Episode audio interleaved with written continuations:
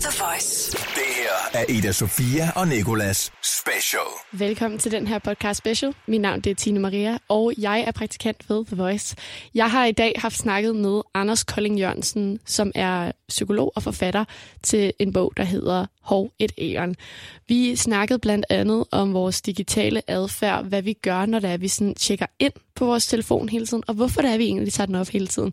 Så hvis du nogensinde har siddet og undret dig over, hvorfor er, at du nogle gange kan finde på helt impulsivt at tage din telefon op, eller at du mærker nogle gange, at det vibrerer i lommen, hvor den egentlig ikke har vibreret, eller at du nogle gange kan sidde og browse flere hundrede apps igennem, før det er, du egentlig får gjort det, du egentlig tog telefonen op for, så kan du altså finde svaret på det og meget mere i den her podcast special. Til at starte med, hvorfor øh, valgte du at sætte dig hen og skrive sådan en selvhjælpsbog? Fordi jeg kunne altså, skimme i din forord der, at du var ikke så vild med selvhjælpsbøger. Ja, der er i hvert fald mange slags, jeg har et problem med. Men altså, jeg skrev bogen, fordi jeg synes, den manglede. Fordi jeg synes i virkeligheden, når, øh, når, øh, hvis, når jeg sådan læste noget, der handlede om den måde, vi brugte medier på, og skærme på og sådan noget, så blev der brugt meget tid på øh, at problematisere. Og så lige til sidst et par gode råd og tre ord om vaner. Og jeg tænkte, hvad, hvad for noget? Det er, jo, det er jo det der, der er spændende. Det er det, man kan bruge til noget. Der er jo ikke nogen, der kan bruge til noget at blive skældt ud og få at vide, puha, hvor er du grim, du sidder med en telefon sammen med dine børn og sådan noget. Det, det er jo ingen, der kan bruge til noget. Så jeg tænkte, hvad nu hvis jeg bare skriver den der bog, hvor jeg tager alt det, man kan bruge, alt det, der kan hjælpe nogle mennesker. Så jeg har for eksempel også skrevet en bog, hvor jeg overhovedet ikke tager stilling til, om du skal tjekke din skærm eller ej. Skal vi ikke blive enige om, at det er der rimelig mange andre, der har holdninger til. En bog uden skærmskyld, hvor jeg smøger ærmerne op og prøver i virkeligheden at gøre det, det vil jeg gerne indrømme, det er lidt sværere arbejde, at tage sådan noget som, som vaner, og få det gjort øh, interessant, og få det gjort øh, brugbart. Så man læser den, og, og uden at synes, man, man, man er på arbejde, det skal helst ikke være lektier, og kunne skrive noget, man, man synes, man kunne bruge. Så jeg skrev den, fordi jeg synes, den manglede. Der manglede en, en bog, der ikke var sur, og en bog, som øh, var skrevet af en psykolog, som rent faktisk, nu siger jeg det selv ikke, men ved noget om, om vaner og, og adfærd, og så har jeg holdt foredrag i 10 år og har formidlet på alle mulige steder, så jeg er så også, måske også rimelig god til at, at tage noget stof og gøre det sådan, på en måde, så folk gider det og kan forstå det. Hvis det er, du så sådan siger, at du ikke rigtig fortæller, hvad man skal gøre. Er det sådan, jeg skulle forstå det? Ja. Øhm, hvordan kan man så sådan, altså hvad kan man forvente af at læse din bog? Hvordan øh, har man det så, når man er færdig med den? Når man er færdig med oh, det var sgu en god måde at spørge på. Jeg har faktisk fået en del spørgsmål, men ikke lige den. Det er jo meningen, at når du er færdig, så skal du forstå. Du skal være gået fra... Altså først og fremmest, hvis du kan lide at tjekke din skærm, så tjek den.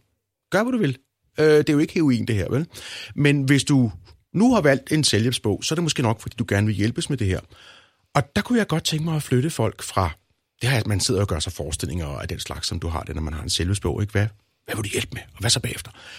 At tage folk fra måske at have læst en hel masse og følt sig meget motiveret til at holde op med at tjekke, uden de helt rigtig ved, hvad der foregår, og hvorfor de gør det. Og tro, at de måske har sådan en eller anden tjekkeadfærd, de kan ændre. Og så vil jeg gerne spytte dem ud i den anden ende af den lille bog, hvor de så forhåbentlig forstår, jamen, jeg har jo ikke én tjekkevane. Jeg har jo mange, og jeg kan jo ikke løse dem alle sammen samtidig. Jeg har det, det jeg gør, når jeg vågner om morgenen. Der træder jeg min telefon frem inden for fire sekunder efter, jeg har fået slået øjnene op. Men så har jeg også noget andet, jeg gør. Det er, hvis jeg sidder og arbejder, og det er blevet lidt svært, så springer jeg over i browseren. Eller hvis mit humør daler, så tager jeg en skærm frem for lige at komme et andet sted hen. Og når man går fra pludselig at forstå, det du troede bare var en adfærd, der bare optrådte, til at, at, at se det som sådan en hel masse små vaner, du får. En måde, hvor du har fået lært dig selv igennem mange år, at her er det fedt at tjekke, så er det, du begynder at kunne, kunne gøre noget ved dem. For du kan ikke bare ændre sådan adfærd uden at forstå vanen bag. Det er vanen bag, du skal ændre, så følger adfærden med. Du nævnte tjekke adfærd et par gange, tjekke vaner. Ja. Kan du lige sådan forklare, hvad det egentlig er for noget? Altså, jeg har sådan en oplever, at folk i virkeligheden sådan intuitivt nogenlunde er med på, hvad det handler om. Og det er også sådan et begreb. Det er sådan et nogenlunde ved, hvad det handler om. For eksempel, hvis du tæ- lukker computeren op for at skrive, dokum- skrive en opgave eller et eller andet. Øh, det er jo ikke tjekkeadfærd. Det er jo sådan, der bruger du den som et værktøj. Men så er der alle de der ting, hvor der kommer noget. Der er nyheder, der er beskeder. I virkeligheden alle mulige former for store og små beskeder, som hele tiden kommer. Og dem går vi ind og holder øje med. Og det der med, at du lige går ind og holder øje med, hvad der har ændret sig et eller andet sted siden sidst, eller svarer på noget, eller lige kigger på skærmen for at se, om der er sket noget. Det er det, jeg kalder tjekkeadfærd, ikke? og tjekke vaner i virkeligheden. Og det, det er meget vigtigt for mig at sige, at jeg, jeg elsker vaner. Og jeg synes, det er jo et fantastisk fedt begreb. Men det er også meget vigtigt at forstå, at hvis du har tjekket din telefon hver dag i 10-15 år, flere gange om dagen, så er det altså ikke, fordi der er noget galt med dig. Tværtimod. Du har et super velfungerende vanesystem. Tillykke med det. Du har været i stand til succesfuldt at træne dig selv op til at hive en skærm frem i rigtig mange situationer igen og igen med mindst mulig besvær, fordi du synes, du får noget ud af det. Tillykke, du virker. Så der er ikke noget galt med dig, fordi du tjekker hele tiden. Tværtimod, det er fordi du virker. Men hvis du pludselig en dag opdager, at du har fået lært dig selv noget, som fylder lidt for meget, som du ikke er glad for, jamen, så er det så, man kan gå ind og se på, hvordan de her vaner ser ud. Det er ret enkelt i virkeligheden. Og begynder at træffe beslutninger om, hvad du gør anderledes. Og ikke generelt gør anderledes. Altså slå sig selv i hovedet og sige, jeg vil tjekke mindre. Det virker jo aldrig, du har prøvet. Men du kan for eksempel begynde at se på din vane og sige, hmm, jeg tjekker min telefon hver morgen. Jeg kan ikke rigtig lide den, det menneske, jeg er, når jeg gør det. Og så kan du begynde at gå ind og arbejde med den vane. Så det, du insinuerer, er sådan, at det er ikke nødvendigvis et problem, at vi tjekker telefonen, selvom der måske ikke er sket noget på den, men at det er bare, hvis man ikke bryder sig om, at man gør det, at så kan man ændre det. Jeg forholder mig nemlig slet ikke, og det var virkelig en kæmpe befrielse for mig at skulle skrive den bog, fordi jeg siger, jeg forholder mig overhovedet ikke til, om det er et problem for dig at tjekke så meget eller så lidt, som du gør. Jeg aner, jeg kender dig ikke, jeg aner ikke, hvem du er, og jeg har det sådan, det må andre forholde sig til. Hvordan du bør leve, øh, øh, hvordan du bør gøre, det blander jeg mig fuldstændig udenom. Jeg fortæller, hvordan det ser ud, når du danner digitale vaner. Hvordan det så ud, når du, når du vedligeholder dem, og noget om, hvordan vaner virker, så du kan se lidt mere nuanceret på det, du render og gør, og kan begynde at skrue ned forskellige steder for, for nogle vaner. Og jeg har prøvet at lave nogle meget sådan simple begreber, som du kan bruge til at, at, at forstå dine egne vaner med, som, som, som jeg håber gør det meget nemt at huske, for det er jo også ret vigtigt, når man skriver, selvom jeg har gået mange år på universitetet, så er der ingen, der kan bruge, at jeg skriver en kæmpestor bog, som i virkeligheden bare handler om at vise, hvor klog jeg er.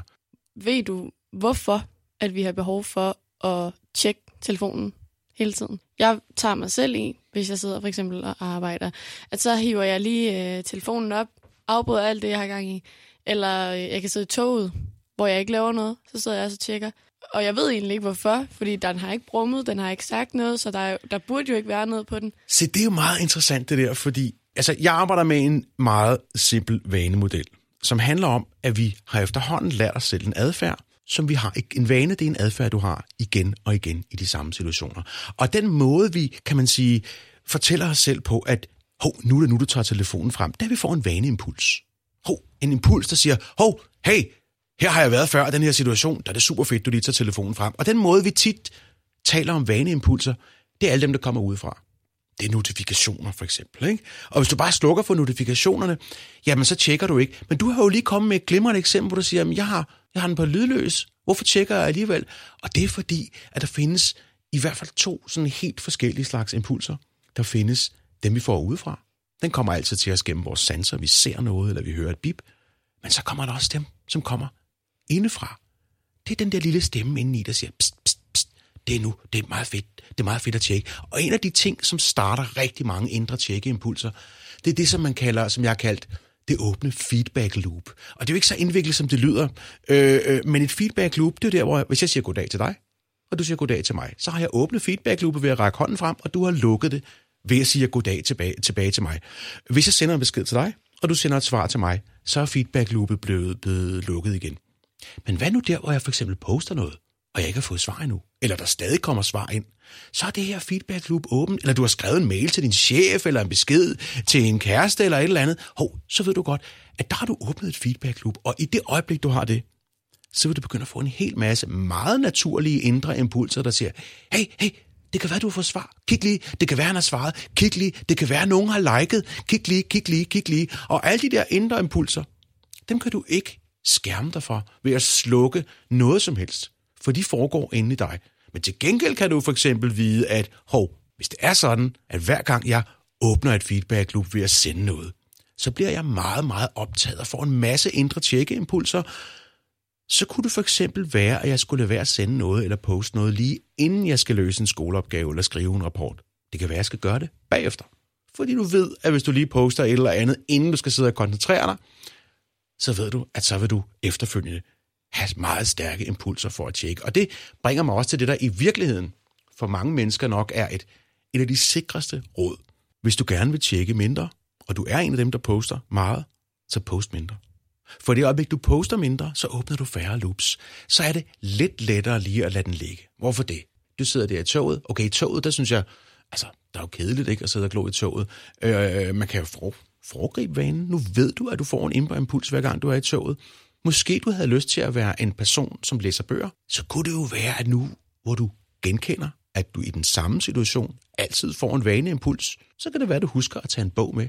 En lille bogsut, som gør, at du kan, for nu hvor du har foregrebet den, at du kan gøre noget andet, du er, du er mere glad for, for eksempel. Ikke? Det giver faktisk ret god mening, synes jeg. Åh, oh, fedt. det er det eneste, det skal. Det skal give mening, og så skal det selvfølgelig også hjælpe, Ja. hjælpe nogen, give handlemuligheder i virkeligheden. Ikke? Mm. Øh, nej, men jeg kom til at tænke på, fordi jeg har øh, den ene dag, der glemte jeg min telefon. Altså, jeg er den der type, jeg åbner mit feedback loop hele tiden.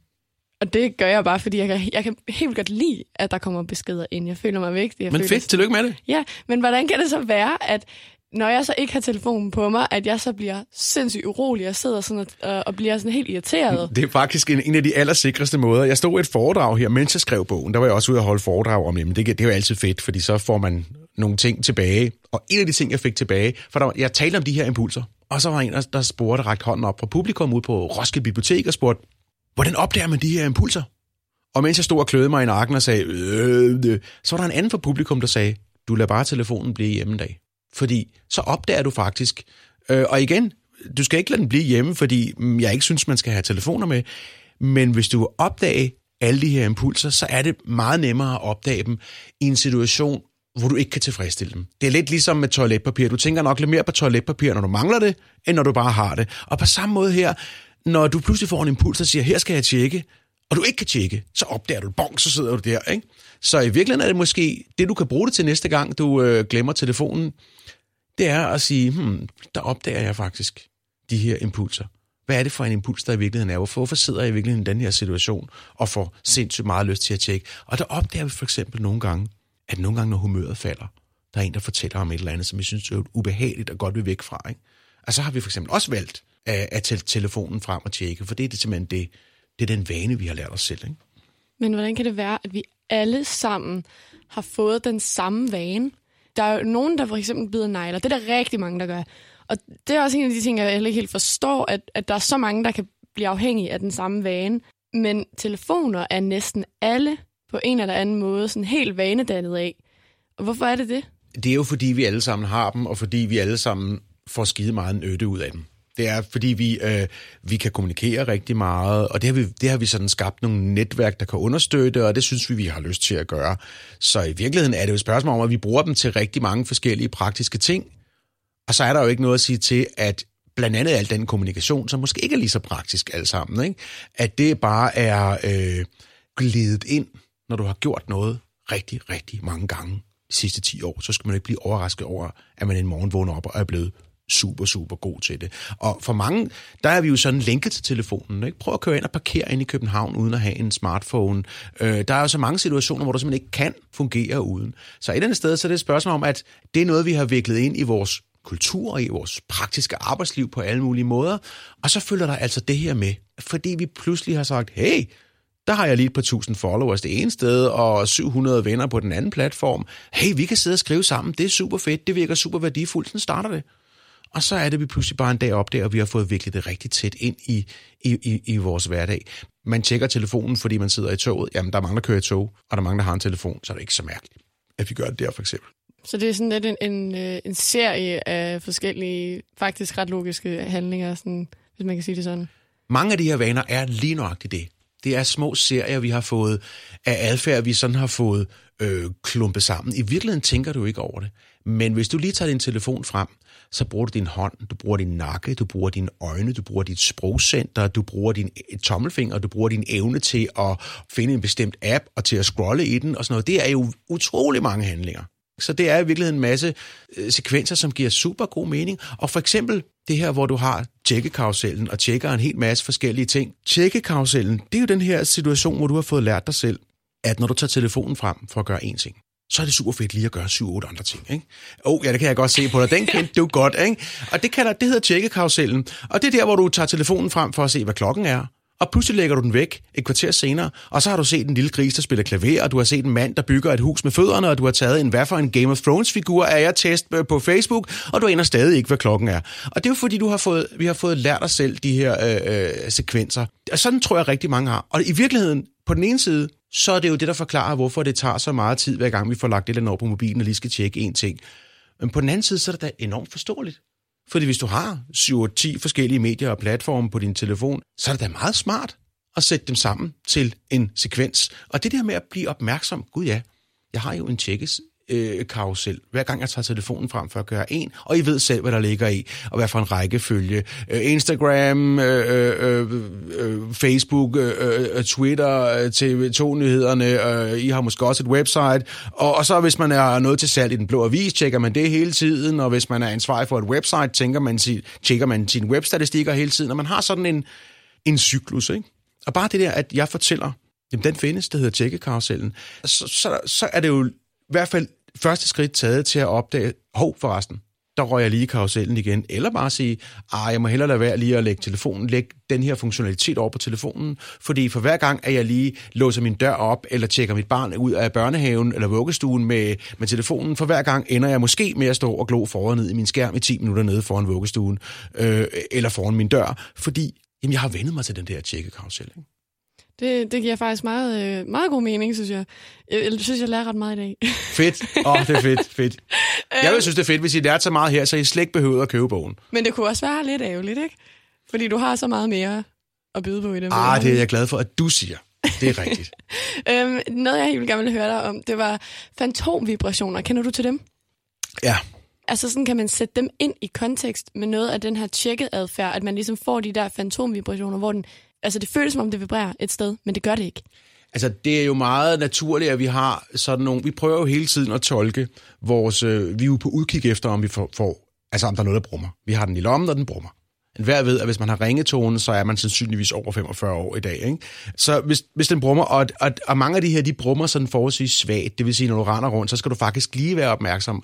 Og der er der jo ikke noget at sige til, at vi, det er ikke noget jeg skriver om i bogen, men der er ikke, det er ikke noget at sige til, at vi hele tiden prøver at tolke om den der bevægelse af stoffet mod vores øh, bryst eller, eller et eller andet, om det nu var det, ikke? Og om, om det ikke nok var det. Og, og vi ønsker os måske også, det er det. Så det er egentlig ikke så mærkeligt, men det får mig faktisk til at tænke på noget, jeg skrev i bogen. Fordi jeg forlod ud de sociale medier for to år siden. Der slettede jeg alle mine sociale medieprofiler, og det var jo det rigtige for mig. Det skal jeg ikke fortælle om, hvad andre skal gøre. Men der opdagede jeg noget sjovt. Jeg opdagede, at jeg gik rundt og fantompostede. Jeg opdagede, at i et halvt år efter jeg havde forladt de sociale medier, der gik et halvt år, før jeg holdt op med en gang imellem at formulere opslag, hver gang jeg så et eller andet sjovt. Og så var der et, en, en stavefejl på et skilt, eller en politiker, der sagde noget dumt, og så kunne jeg gribe mig selv lige. lige jeg var meget glad for Twitter. Øh, det er faktisk noget, jeg øh, godt kan savne. Men der, der kunne jeg gribe mig selv i, lige at gå og, og formulere en eller anden sjov Twitter-opdatering om et eller andet, indtil jeg øh, kom i tanke om, nå nej, det kan jeg ikke. De der followers er væk. Og det er jo fordi, at man har de her den her delevane i virkeligheden. Ikke? Det, det, at du har vendt dig til, og nu kan vi se igen, det er en vane. Du kommer i en situation, hvor du ser en solnedgang, og du bor i Danmark, og du får selvfølgelig lyst til at vise den til alle de andre, der også bor i Danmark og ser den samme solnedgang. Helt naturligt. Eller du ser noget sjovt, eller dine børn gør noget skæg, eller du får lyst til vidner til et eller andet spændende i dit liv. Og der har vi jo vendet os til, klik, tag et billede, smæk op på, på platformen, og så ellers bruge et par timer på at se, hvad der, hvad der øh, dukker op. Og den der vane, den døde altså ikke bare fordi, jeg slettede alle de der øh, profiler. Så jeg fantompostede videre et stykke tid. Det er holdt op nu. Men det var meget bizart øh, i virkeligheden. Øh, og jeg tror også, det var noget af det, der var med til at få mig til at skrive den på. Jeg siger, der er altså, der er noget på spil, der ikke handler om de her platforme. Det handler sgu om noget psykologi. Det handler om noget, der er inde i os og inde i mig. Og det må man kunne skrive noget fornuftigt og sammenhængende og interessant om på en kort måde. Ikke? Fordi det skal jo ikke være sådan en bog, du har liggende og burde. Jeg er meget opmærksom på burdebøger. I kender dem alle sammen den der bog, du læser den, ej, jeg burde, ikke? lidt ligesom fitnessabonnement, jeg burde simpelthen. Og så har du den liggende derovre, og du får den ikke læst, for du burde, og du føler skyld, og du føler neder. Sådan en bog har jeg prøvet at lade være at lave. Det er en lille bog med et venligt lille æren på, og det er meningen, du skal kigge på den og sige, okay, den der lille bog, den der, den kan jeg sgu godt få læst. Nu øh, er jeg ikke helt sikker på, om det har, altså, man finder svar på det i bogen, men hvor, kan du forklare titlen? Den hedder Hov, et æren, og så er der sådan en lille æren på, der sidder på en mobiltelefon, og hvis man kigger efter på mobiltelefonen, så kan man se, at den, og det talte jeg en del med grafikeren, Gyldendals grafiker om, at der er, der er kun 6% strøm. fordi han synes, det var lidt for tavligt, men det vil jeg godt have. 6% strøm. Men det er i virkeligheden bare et udtryk for det her, at der kom noget og distraherede os. Ikke? Ho, så var der lige et eller andet. Så sidder man lige og snakker om et eller andet. Bip, bip, siger det. Eller også kommer man pludselig i tanke om, at man har lyst til at slå et eller andet op, eller et eller andet. Og så kommer så et hov, det eren. Det bliver ikke forklaret særlig meget i bogen. Det bliver overhovedet ikke forklaret. Det bliver brugt en gang. Men det handler i virkeligheden om alt det, der lige trækker i os. Og, og så skal det også være sjovt, ikke? Øh, øh, og lyde lidt let. Og så gav det mig mulighed for at putte et sødt eren på forsiden af bogen, og det er jeg blevet meget glad for. Så det betyder ikke andet end det der, der lige kommer og trækker i dig, hvor du var i gang med noget, og hov, pludselig, så fik du lyst til lige at lave noget andet. Tak. Tak jeg selv. har ikke flere spørgsmål til dig, så øh, mega mange gange tak, fordi du gerne lige vil lave det her med mig. Fedest. Ida Sofia og Nikolas Special. Tusind tak, fordi at du lyttede med til dagens podcast special, og tak til Anders Kolding Jørgensen, som har så lyst til at medvirke til det her øh, super interessante interview. Hvis du rigtig gerne vil høre mere, så kan du altså finde flere podcast specials inde på radioplay.dk slash podcast. Men ellers så øh, kan du altså lytte med i Ida Sofia Nikolas' morgenprogram hver eneste dag fra 6 til 10.